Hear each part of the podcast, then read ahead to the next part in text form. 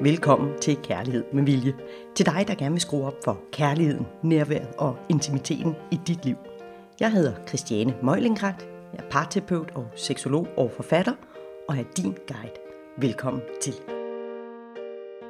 I dag skal vi tale om, hvad med, når man møder hinanden sent i livet, og øh, der er børn, de er ikke nødvendigvis øh, hjemmeboende, men begge har børn.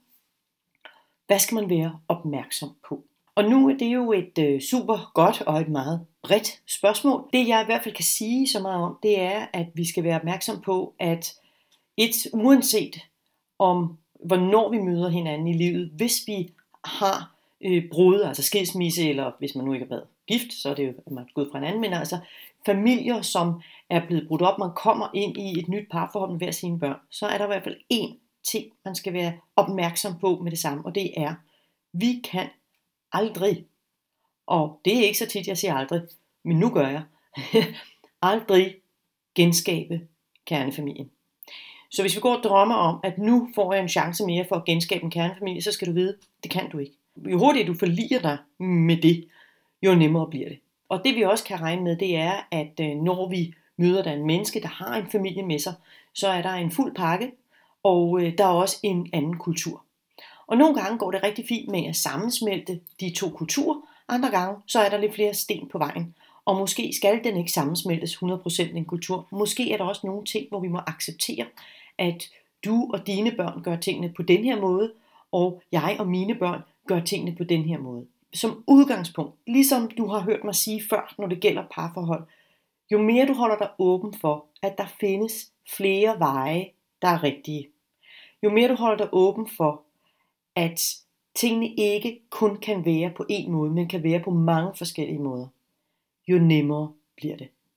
Det der også er muligvis meget åbenlyst, det er, at du skal selvfølgelig ikke være forældre for de børn. Faktisk er det sådan, at øh, jeg mener, man plejer at sige ned til 12-13 års alderen. Hvis du møder en ny partner, der har børn i den alder, så skal du vide, du skal overhovedet ikke på nogen måde regne med, at du skal ind og have en ny forældrerolle. Øh, det kan du ikke. Det barn har de forældre, det skal have. Du kan komme ind og være en anden voksen i det barns liv.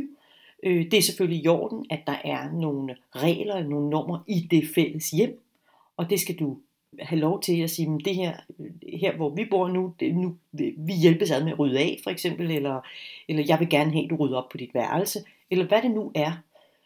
Men du er ikke en opdrager, og du er ikke en ny forælder. Der er også nogle andre øh, tommelfingerregler, som gælder uanset hvornår vi møder hinanden.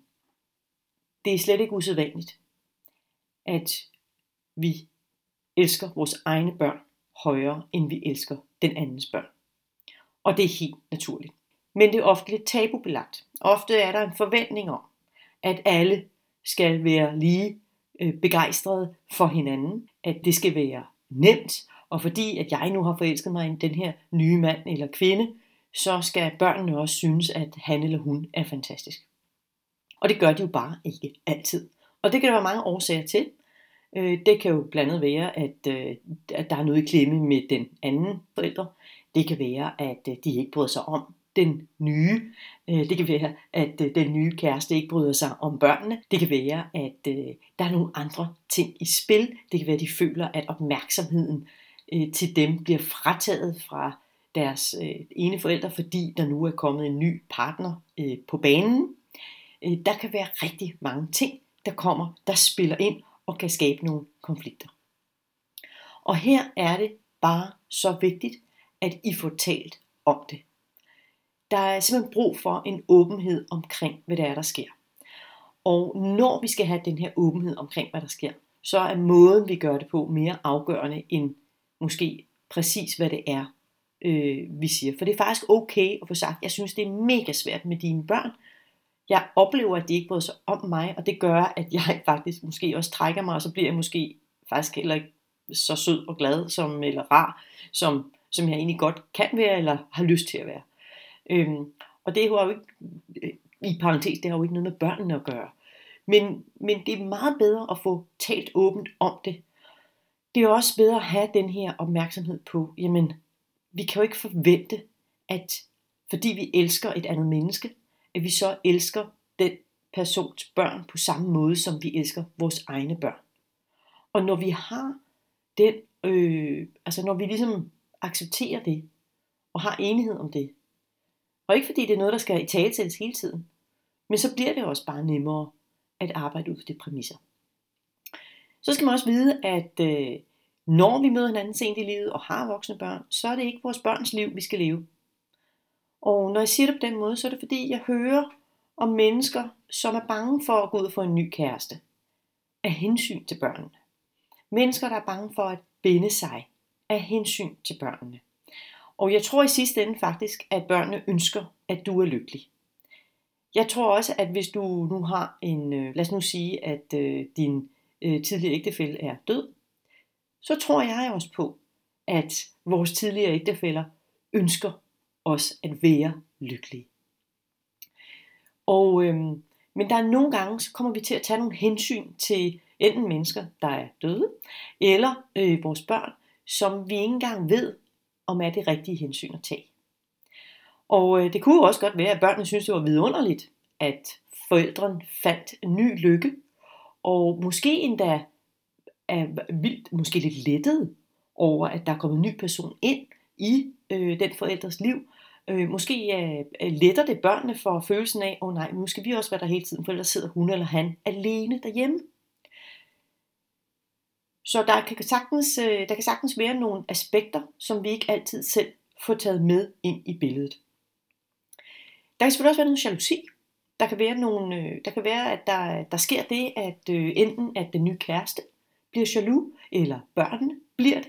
Øh, Og det kan jo være børnene på den ene side eller på den anden side, det kan være den ene eller den anden kæreste, hvor der opstår noget jalousi.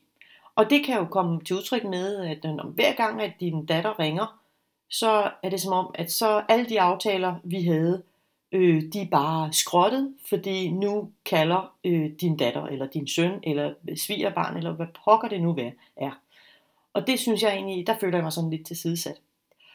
Og øh, jeg ved ikke, hvad der er det rigtige at gøre, men jeg ved i hvert fald, at hvis vi nu behandler vores partner, de aftaler, vi har lavet sammen, som vi vil gøre med øh, så mange andre, hvor vi vil måske endda vil spørge og sige, ej, nu kan jeg se, at nu ringer mit barn, og har enormt meget brug for min hjælp til det, og det er lige på det tidspunkt. Vil det være okay, at vi lavede vores aftale på et andet tidspunkt? Øhm, eller, øh, eller simpelthen sige, det, det kan jeg ikke, jeg, jeg vil super gerne hjælpe dig, men nu har jeg faktisk lavet den her aftale med, med min kæreste. Øhm, og der, der er jo en risiko for, at når vi skal gøre, altså vælge nogen fra, er der nogen, der kan føles det som, at så er der nogen, der bliver sure irriteret. Og faktum er jo, du kan jo ikke sikre dig mod at såre andre mennesker. Du kan ikke sikre dig mod at irritere andre mennesker. Du kan ikke sikre dig mod, at andre bliver mm, øh, vrede øh, på dig. Øh, fordi at det, der er i det her, det er så nemt i sammenbragte familier, at der sker noget drama. Og det gør der ganske enkelt, fordi vi får blandet vores følelser sammen. Vi ikke får dem adskilt. Der sker også noget drama, når vi kommer til at tage nogle hensyn, som er øh, forkerte. Og når vi kommer til at forvente noget af hinanden, men aldrig får talt tydeligt om det. Og at vi kommer til at gøre tingene personlige. Det vil sige, at hvis jeg bliver valgt fra til fordel for øh, min, min forældres nye kæreste, eller øh, jeg bliver valgt fra i forhold til min kærestes børn, så tager jeg det som en personlig afvisning eller svigt eller nederlag. Men hvad hvis nu jeg ikke gjorde det? Hvad hvis nu jeg i stedet sagde, men det der drama, det er slet ikke et, jeg har lyst til at gå ind i? Hvad hvis nu jeg i stedet sagde, og tillod mig at sige, okay, du har taget et valg, og jeg synes faktisk, det er lidt svært at være i. Jeg kan mærke, at jeg har lyst til at øh, blive vildt vred over det, eller skuffet, eller ked af det, over det.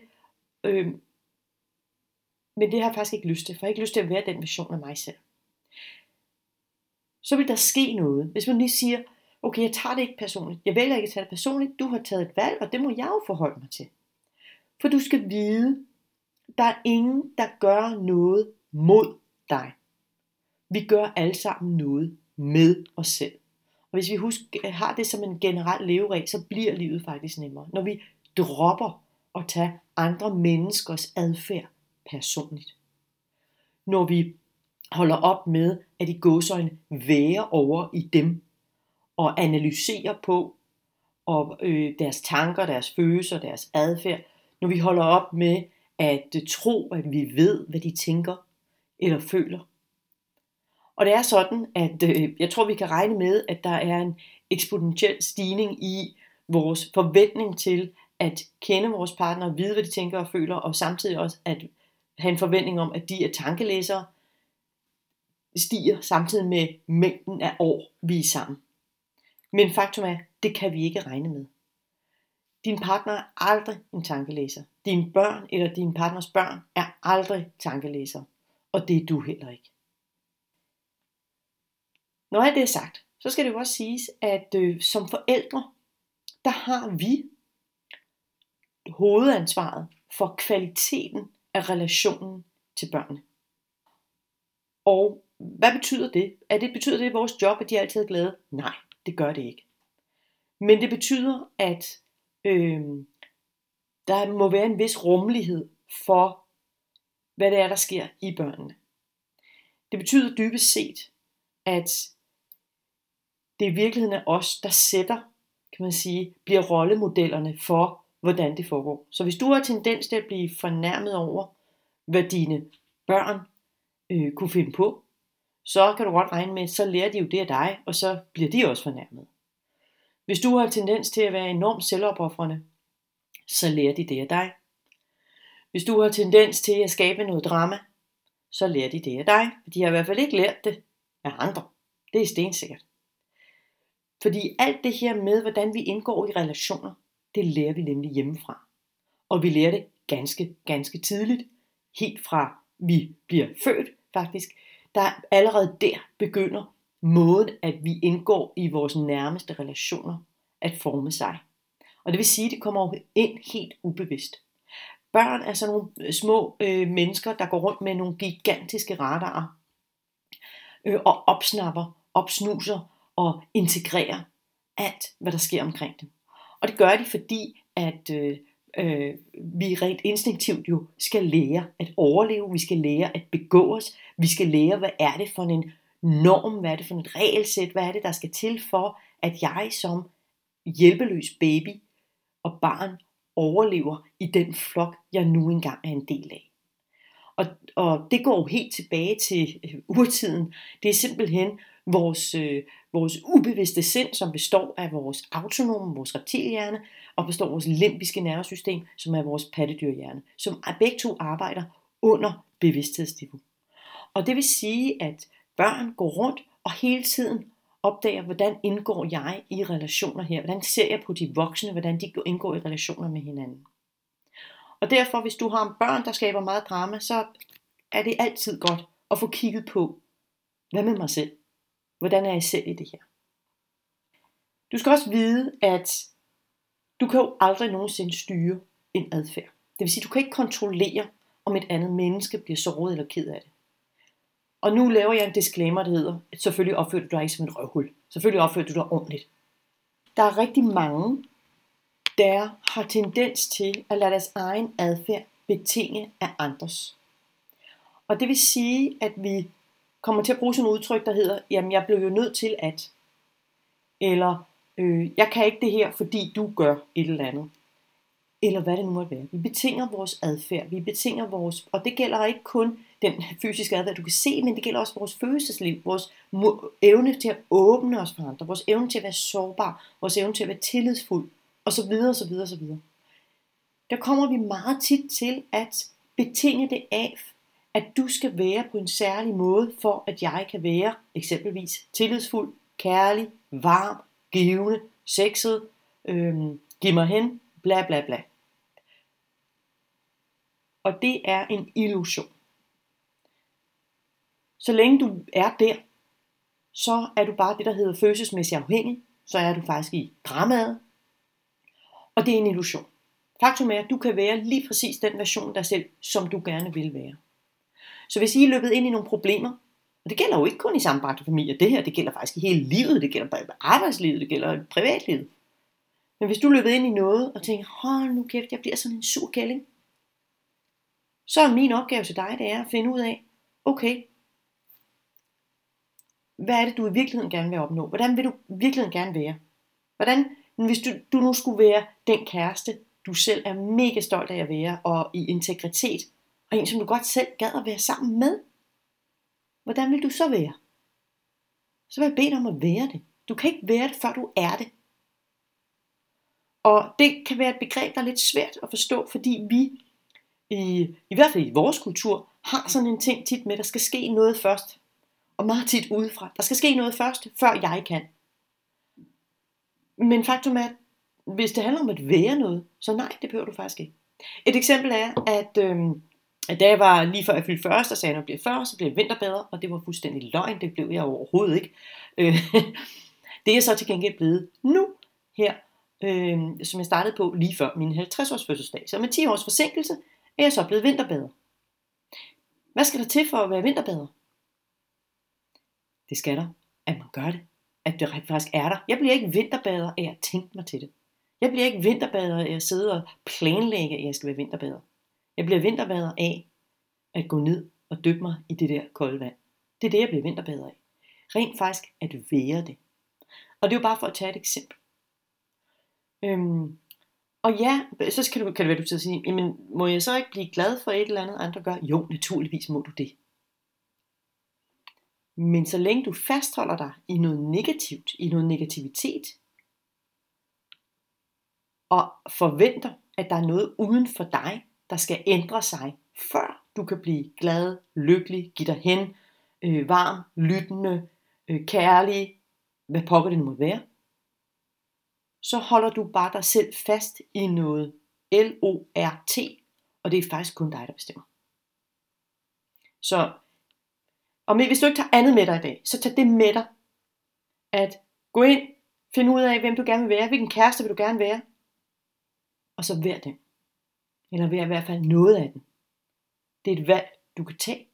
Og jo mere du viser dit ubevidste sind, at det blot er et valg, at det ikke, der ikke behøver at være noget, jo nemmere bliver det for dig.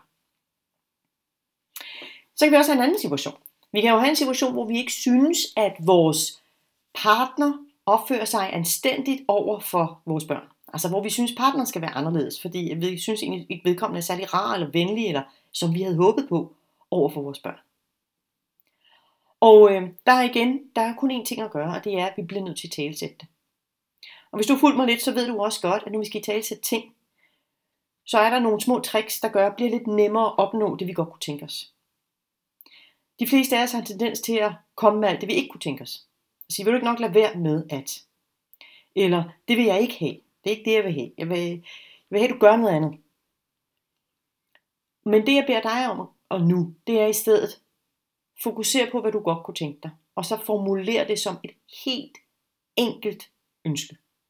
Jo mere, jo mere indviklet, mange, jo flere ord, der kommer på, jo mere besværligt du gør det, og jo mere bredt du gør det, jo sværere er det for din partner at opfylde. Du kan altid ønske af din partner. Du kan desværre bare ikke altid forvente, at alle ønsker opfyldes. Men du kan altid ønske. Så det kunne for eksempel være at sige, skat, jeg vil blive sindssygt glad ved, at, øh, at du er den, der går ud og hilser først på mit barn og svigerbarn og barnebarn, når nu de ankommer i dag. Øhm, og det kunne, nu er det bare en tænkt eksempel, men det kunne jo være for eksempel, hvis øh, man ikke føler, at øh, ægtefælden eller, eller den nye partner er imødekommende nok, eller er måske, at ja, der måske tænker, øh, jeg er ikke særlig god til at hilse, altså de føler sig overset. Det er den ene ting. Så hvis du har nogle ønsker til din nye partner, eller dine børn for den sags skyld, keep it simple. Altså kort, præcist, og hvad kan du tænke dig? Og det er altid en god idé at starte sætningen med, jeg bliver vildt glad for, jeg kunne godt tænke mig at, jeg har brug for at, øh, det gør mig glad at. Øhm, og så også at anerkende det efterfølgende ved at sige tak, eller sige fedt, eller kæft hvor var det dejligt at se. Hvordan havde du det selv med det? Og øhm, jeg har jo været lidt fræk nogle gange, hvis der er nogen, der min life godt har hørt Jeg kan være lidt fræk, jeg sådan, kan sammenligne lidt med det, der hedder positiv forstærkning i hundeopdragelse. Og øh, nu skal jeg lige sige, at jeg elsker hunde. Jeg har selv hund, jeg har altid haft hund, og jeg holder utrolig meget af dem. Jeg er endda også trænet til at være hundetræner engang. Øhm, så det på ingen måde skal, for, skal overhovedet siges nedsættende. Men det er egentlig mere for at illustrere. Prøv lige at høre. Hvis, jeg har, hvis min hund ikke kommer, når jeg kalder, øh, hvis den ikke gør, som jeg beder den om. Når den så endelig kommer, for det gør den jo før eller siden, hvordan tror jeg får skabt bedre, at hvordan vil den synes, det er federe at komme næste gang? Vil jeg skælder den ud, eller vil jeg rose den til skyerne og sige, kæft, hvor er du en god hund. Ej, hvor er det dejligt. Jeg klapper den, jeg giver den godbidder og giver den opmærksomhed. Jeg ved godt, hvad det virker. Det virker, at jeg giver den den positive opmærksomhed.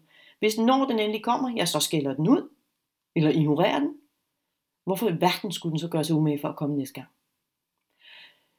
Og det er, at vi mennesker øh, opererer lidt i samme stil, og igen, det skal altså ikke ses som nogen fornærmelse.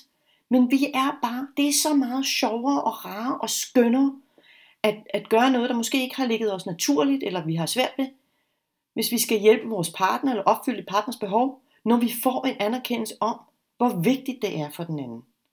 Når vi føler, at hov, der gjorde jeg sgu en forskel. Det var egentlig ikke særlig meget, jeg gjorde, men det gjorde en forskel for hende eller ham. Det betyder bare noget for os. Så hvis du, gerne, hvis du har noget, du gerne vil bede andre mennesker om, så gør det positivt, gør det kort, og det vil sige, ja, det kan være, du skal vælge mellem syv forskellige ting, du godt kunne tænke dig. Du synes, din partner eller dine børn gør forkert, du godt kunne tænke dig var anderledes. Vælg en, og gør det helt enkelt, gør det positivt, og så sørg mig også for at give udtryk for din begejstring, når vedkommende så gør det. Se, så er der altid nogen, der siger, men Christiane, det har jeg prøvet. Det har jeg prøvet, og det sker ikke. Han gør ikke sådan og sådan, eller hun gør ikke sådan og sådan. Nej, men ved du hvad, så tænker jeg, at øh, så er det på tide, at du nu begynder at omformulere dig, eller gøre det på en anden måde. Alternativt, så skal du begynde at se på, og det er også en god idé, hvorfor er det her så vigtigt for dig? Hvad er det, du får det her til at betyde? Det, der sker imellem dig og din partner, eller din partner og disses børn, eller dig og hans eller hendes børn, hvad er det, du får det til at betyde? Og så kigge på, kunne du omvælge at fortolke det anderledes? Kunne du vælge at have et andet perspektiv? Kunne du vælge at se på det anderledes? Det kan også være, at du er i gang med nu selv at skabe noget drama ved at gå ind og varetage andre menneskers behov. Andre voksne menneskers behov, vil jeg mærke. Og det er ikke dit job længere. Hvis dine børn er over 18 år, og de er flyttet hjemmefra, så er det faktisk ikke dit job at sørge for at holde dine børn glade. Det er faktisk deres eget job, og forhåbentligvis har du givet dem så meget godt med på vejen, at de er i stand til at mærke deres egen behov, at de er i stand til at give udtryk for noget på konstruktiv måde, og hvis de ikke er, at de så lærer af det, der sker. At de er i stand til at justere sig rundt i livet, navigere i nogle ting, lære noget, adaptere nogle ting, bruge noget af det gamle, skrotte noget af det gamle. Og forhåbentlig har du givet dem rigtig meget godt med. Nå, det her det blev en podcast, der handlede om, hvordan navigerer vi i, når vi møder hinanden sent i livet med voksne børn. Men jeg har også samtidig været inde på, hvordan vi i det hele taget navigerer med andre mennesker i nogle, nogle potentielt konfliktfyldte situationer. Og det der er så vigtigt, det der er så vigtigt at få kigget på, det er, hvordan fortolker du selv, hvordan forholder du dig selv, og når du bringer noget i spil, så sørg for at gøre det på en måde, der arbejder hen imod en løsning, frem for at holde fast i problemerne. Det er altid en god idé. Jeg hedder Christiane Møgengrægt, jeg er parterapeut og seksolog, og tak fordi du lytter med. Jeg er ydmyg og glad over, at jeg kan hjælpe og inspirere dig til et mere kærlighedsfyldt liv. Og derfor vil jeg også høre, om ikke du vil gøre mig den tjeneste, at når du har været glad for at lytte med, at lægge en god anmeldelse på iTunes, eller der hvor du hører din podcast. Det betyder nemlig, at endnu flere får adgang til inspirationen, der skaber mere kærlighed i deres liv. Og i talende stund, der har allerede 120.000 mennesker lyttet med, og dermed taget et skridt tættere på at skabe et kærlighedsfyldt liv. Og sammen, der kan du og jeg gøre det til endnu flere. Du kan også få dit spørgsmål eller dit dilemma besvaret her i podcasten, og det foregår helt anonymt. Det vil sige, der er ikke nogen, der kommer til at vide, hvem du er. Til gengæld, så hjælper du andre mennesker igen. Fordi har du et spørgsmål eller dilemma, som du går og tumler med, kan du være stensikker på, at der findes tusindvis af mennesker derude, der kan genkende sig selv i det samme. Og øh, nu er det jo sådan, at det her det handler om kærlighed, om parforhold og sexliv. Og det eneste du skal gøre, det er at skrive til mig på mailen hello christiane.nu. Du kan også skrive til mig gennem Facebook eller på Instagram. Og så har jeg altså et personligt ønske. Jeg tror på, at vi er her sammen for at hjælpe hinanden i fællesskab, og for at vi kan vokse, og vi kan udvikle os. Og sammen kan du og jeg hjælpe endnu flere.